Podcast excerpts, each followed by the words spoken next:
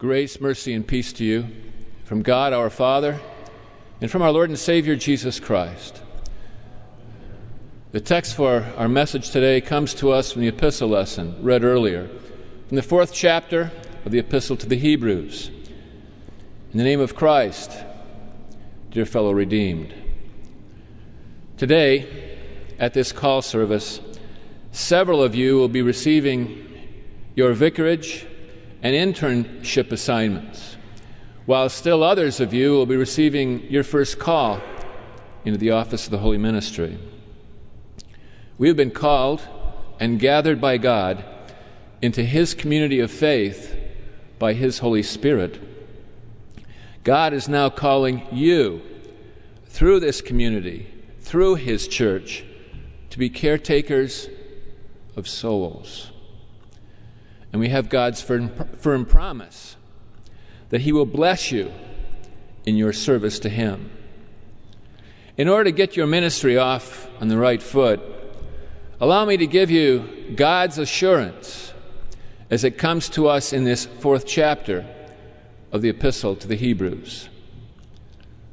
Jesus Christ is our great high priest who has passed through the heavens the work of atonement having been accomplished once and for all through his life, suffering, death, and resurrection. The ministry to which you and I are called is all about him. As our great high priest, he not only performed the sacrifice for sin, but he was the sacrifice for sin. Think of the words of John the Baptist Behold, the Lamb of God who takes away the sin of the world. As our great high priest, the Lord Jesus prays for us. He intercedes for us. When we fall, when we fail, when we sin, there's Jesus interceding on our behalf before the Father because we have such a faithful high priest, one who has sacrificed himself for our sins and one who intercedes for us constantly, we are given this word of encouragement. Let us hold fast our confession. Now, this confession in no way, shape, or form should imply that our high priest is somehow unapproachable or distant from us. Our text tells us that he is able to sympathize with our troubles and hardships. He understands the things that we go through. Why? He's gone through them himself.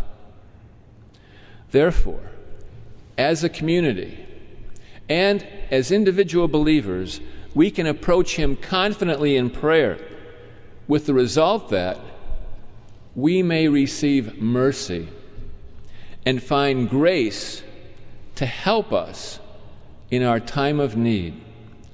The overall point that is being made here is this our Lord Jesus Christ is sympathetic to our needs, and He's approachable for our needs. Needs,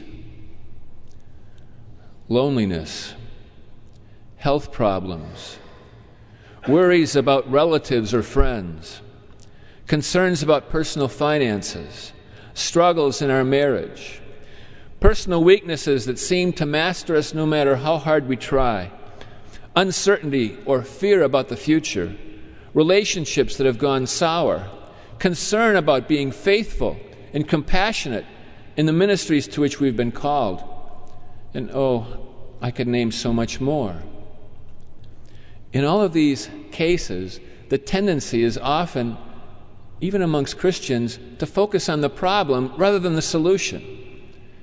As a pastor or deaconess, as a vicar or intern, you are called to point people to the solution. And what is the solution? Or at the very less, at the very least, the first step, the first foundational step towards accessing the solution? Our text tells us we have a sympathetic, loving Savior who promises to hear our prayers and answer our prayers. The solution is spelled out in the well known refrain of one of Christendom's most beloved hymns Take it to the Lord in prayer. The Bible is filled with all sorts of examples of people who prayed boldly to God in time of need and how He answered that cry. I think of Moses crying out to God for help, and the Red Sea was divided. Hannah asked the Lord for the gift of a child, and He gave her a son, Samuel. Daniel prayed for deliverance when he was put in the lion's den, and God spared his life.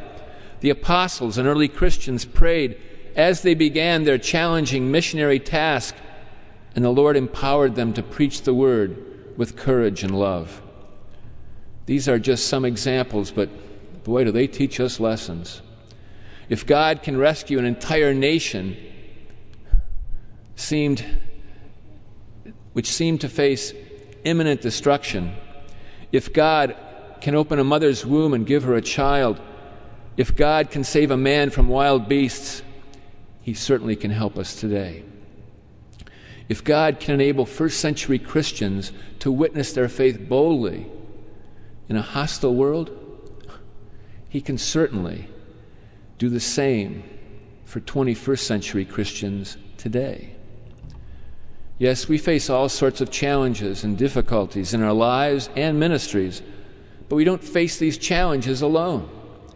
We have a gracious Lord, a heavenly high priest, a Lord who says, Fear not, for I am with you. Be not dismayed, for I am your God. I'll strengthen you, I'll help you. Yes, I'll uphold you with the right hand of my righteousness. We are also part of a faith community in which we are encouraged to pray for one another. Remember how the Lord taught us to pray the Lord's Prayer? Give us, forgive us, deliver us, as members of God's beloved family, we can take our problems and our needs to the Lord. We can pray with confidence for ourselves and for one another. Because you see, the Lord understands our situation, and He has the desire and the power, the power to help us in our need. He is faithful, always faithful.